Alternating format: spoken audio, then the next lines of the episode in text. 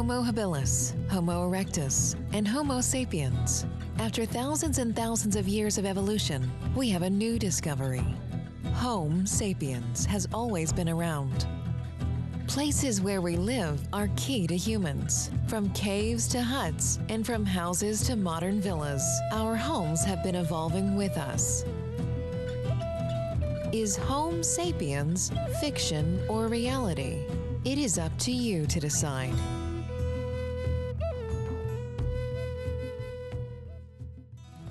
So, today we are going to have our conversation uh, about young people with young people and also people who have their own business, who started their own business and um, uh, have achieved something in life. My guest today, and I'm really very honored to have Linus Wahome. Uh, he is the CEO of the company Manpro Systems Limited in Kenya, and he has been doing his business for a couple of years. Uh, so we have invited Linus to share some of the things that he has experienced and also talk about home and the meaning of home to him. Uh, Linus, uh, welcome to our podcast. Thank you very much, Katrina. Uh, pleased and honored to be part of this podcast. Okay, great.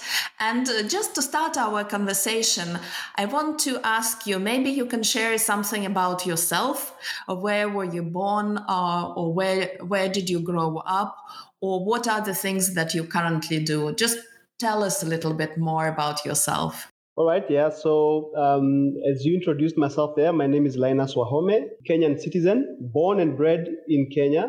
Uh, specifically, um, I was born in Nairobi, Kenya, but then I grew up in a small local town called Ongata Rongai, uh, where I spent my entire life up until I finished my university and moved on to um, the city.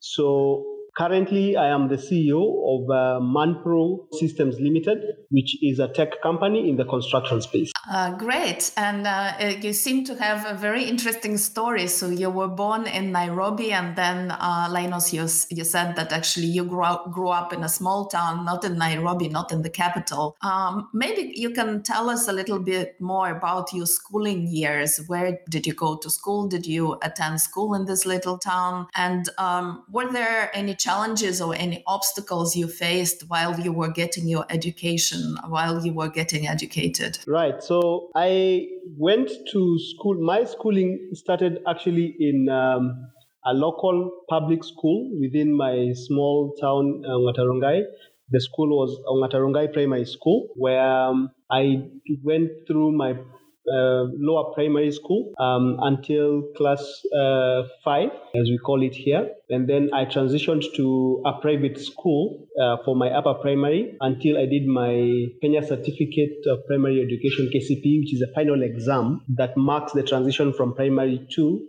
high school. Um, those early years of my primary school, especially in the public uh, school, were very challenging. I think school fees was very very low but it was a challenge you know, just being able to get the school fees required every term. I think sometimes also uh, just being able to afford a meal on a daily basis was a challenge but uh, thankfully we didn't we didn't sleep hungry but uh, we could skip a couple of meals here and there during the day just to be able to make sure that we have a meal in the evening. Uh, but then when I transitioned to uh, my, the private school, uh, so my dad had gotten um, a better job.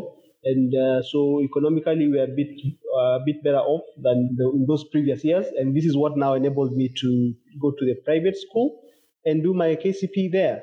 And uh, is it is it common? Is it is it very common for people, or is it only um, was it only your situation where you said that it was quite challenging for you because also the family had to pay the fees for the schools? Um, so is, is it very common in Kenya? And um, do everyone um, pay for their school fees? I mean, back then it was very challenging because um, I mean, everyone had to pay for their school fees, and it was common, like in my class, to have half the class not being able to report to school, you know, in any given term because uh, parents were just not able to raise the fees required, much as it was very low. But um, thankfully to what the government has done in the past couple of years, uh, now uh, basic education, which is the primary education, is actually free and compulsory. So uh, young people, children are able to go and get a basic education without necessarily having to pay anything. The challenge, though, is um, sometimes I feel like the quality of education is compromised because of the student to teacher ratio, uh, where you can have close to you know five, uh, 50, 60 or even 100 kids in a class with only one teacher. Yes, I think that's great progress. And it's actually great to hear that basic primary primary education is free and it's compulsory for children so that's that's really great progress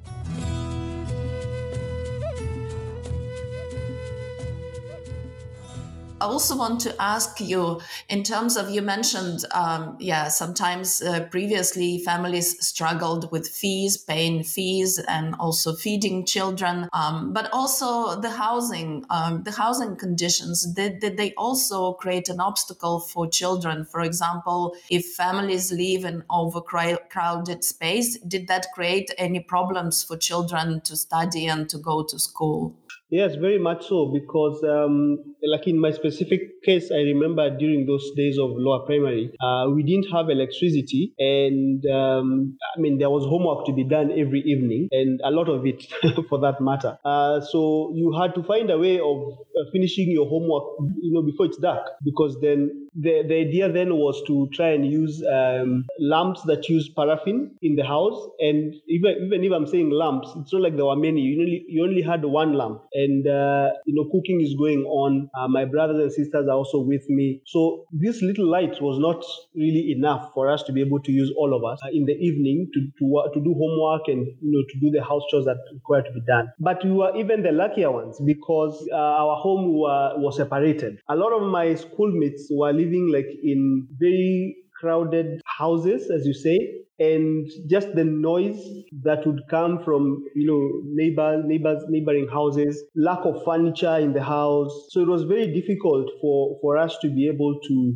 actually read or do what you need to do after school, uh, which again went a long way to you know, impact the quality of life that people are living now. When I go back to my hometown and I meet with some of my friends, uh, it's sometimes a pity just to see how life has turned for many of them because I think because of the lack of good foundation. Uh, they were not able to take advantage of the opportunities that were available, and many of them ended up in you know, alcoholism and you know all these kind of vices, and their quality of life is very low. But I look at it and see that where we were those days and the challenges we were going through has a lot to do with the kind of life they're living now. Yes, that's a very true, Linus. The house sometimes is the foundation, and you know, some, some, sometimes these things become foundational, and they actually influence the way of life and the way you live, and they form you, and they create these conditions which you find yourself in. So it's uh, for some, it's very, very, very, very challenging.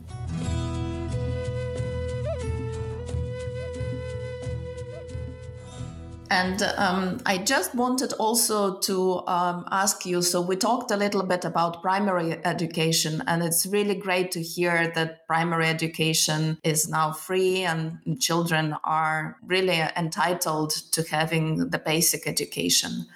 Um, uh, how does life look like, or what is happening after you finish school and you want to continue with your education in Kenya? What are the chances you can get into universities and how how do you how do you actually do that? Um, yeah, so that's a good question. I think what has happened since uh, free primary education was introduced is that the government has been pushing for 100% transition from primary to high school. Um, so high school is also, they call it free, uh, but it's not actually completely free. Uh, could probably call it subsidized, um, and more so the tuition. But uh, parents still have to spend quite a bit. Uh, of course, they have to buy uniforms. Books are availed, but um, again, as I said, the student-teacher ratio as well as book-student ratio is uh, is very high. So you find that um, the transition is high between primary to high school. But then again, not everyone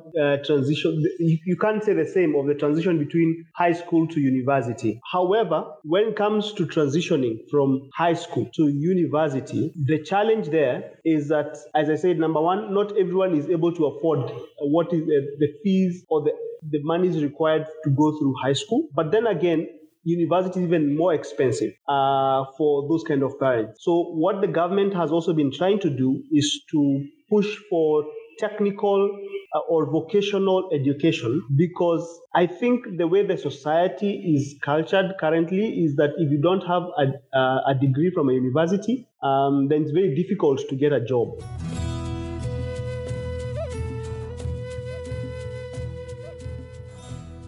And uh, Linus, I just wanted to come back. So we talked a little bit about the educational system in Kenya, but I actually want to come back to you now and um, kind of focus on you a little bit.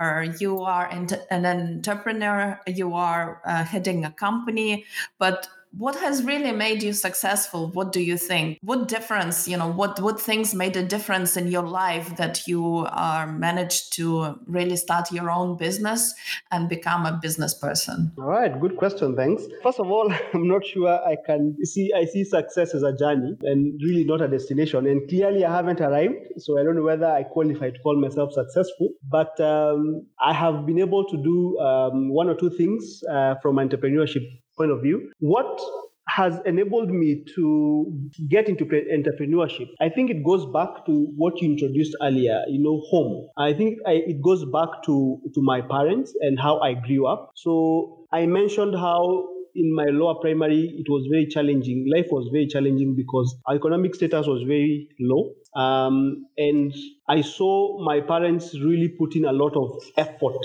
in whatever they were doing. So my dad was employed, but my mom was was actually a housewife, but very very entrepreneurial. And by entrepreneurial, I mean she I, she I saw her engage in different kind of businesses just to make sure that we had food every day, and these school fees, no, no matter how small was, um, was available for us. So she could sell uh, clothes, uh, she could get into construction business, supplying of materials, just different kind of things that would enable her to uh, get a coin at the end of the day. She vended food. And for me, those early years, just seeing the hard work and seeing how business was rescuing our situation on a daily basis, literally, um, I think planted a seed in me and made me just admire people who are in business. So I remember, you know, growing up when I actually, for example, when I got into high school, during my holidays, I found myself doing a lot of uh,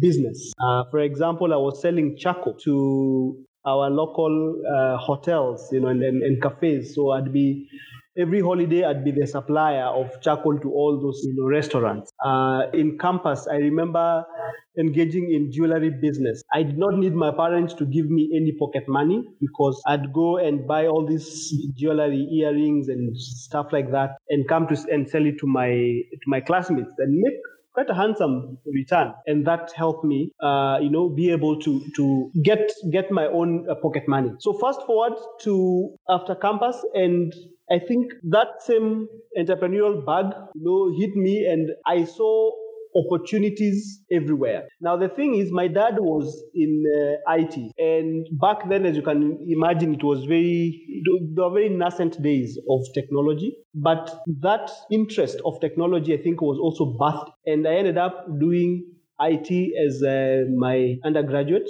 And so transitioning to entrepreneurship with an IT background was very easy because every every problem I saw or every challenge or every opportunity I came across, I was looking at it from an IT point of view. And that's how I ended up, you know, uh, starting Manpro uh, in the construction space, but from a tech point of view.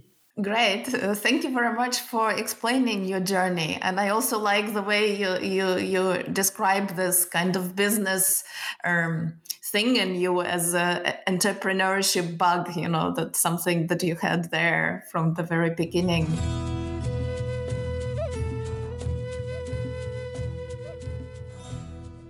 And uh, maybe just to, uh, to, wrap up our conversation and kind of to close that, you did mention that a few times in, in your responses, Linus, but maybe you can just reiterate it a little bit more and explain uh, what role did home play and continues to play in your life, in um, your business, in your education that you had. So, what was the role of home, and uh, what does home actually mean to you? Good questions. Uh, good questions there. So, home um, and the role it plays. I think home is a place where beliefs are shaped. Um, it's a place where you get nascent ideas about what life could be in future.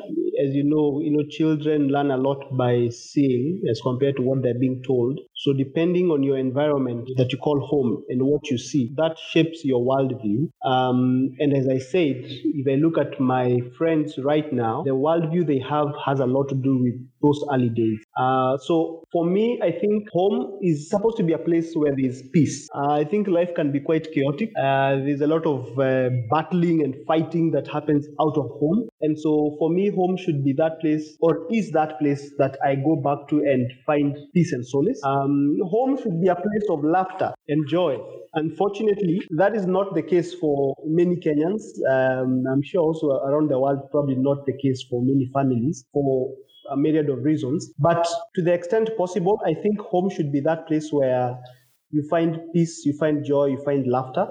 Uh, a place that allows you to be yourself. Again, you don't have to prove anything to anyone. You just need to be you. Um, the simple things of life should be enjoyed within the context of home uh, because I think life out there also has a lot of showbiz and a lot of uh, a lot of fakeness, so to say. So home is that place where you can be real, you can be true to yourself, and enjoy the simple thing. And I believe by so doing, that then enables you to be more product, to be more productive out there. And I think this COVID season, home has been appreciated a lot more because people spent a lot of time outside of home. You know, some were actually running away from home and the challenges, you know, that prevail at home. But with COVID, we have been forced to come and stay in that house with, you know, with your family. And if there were challenges, address the challenges that be. Eh, but, but again, I think COVID has helped us to appreciate what home is and what home should be. And for me, with the journey that I've taken with entrepreneurship, it has been very, very important to have a peaceful home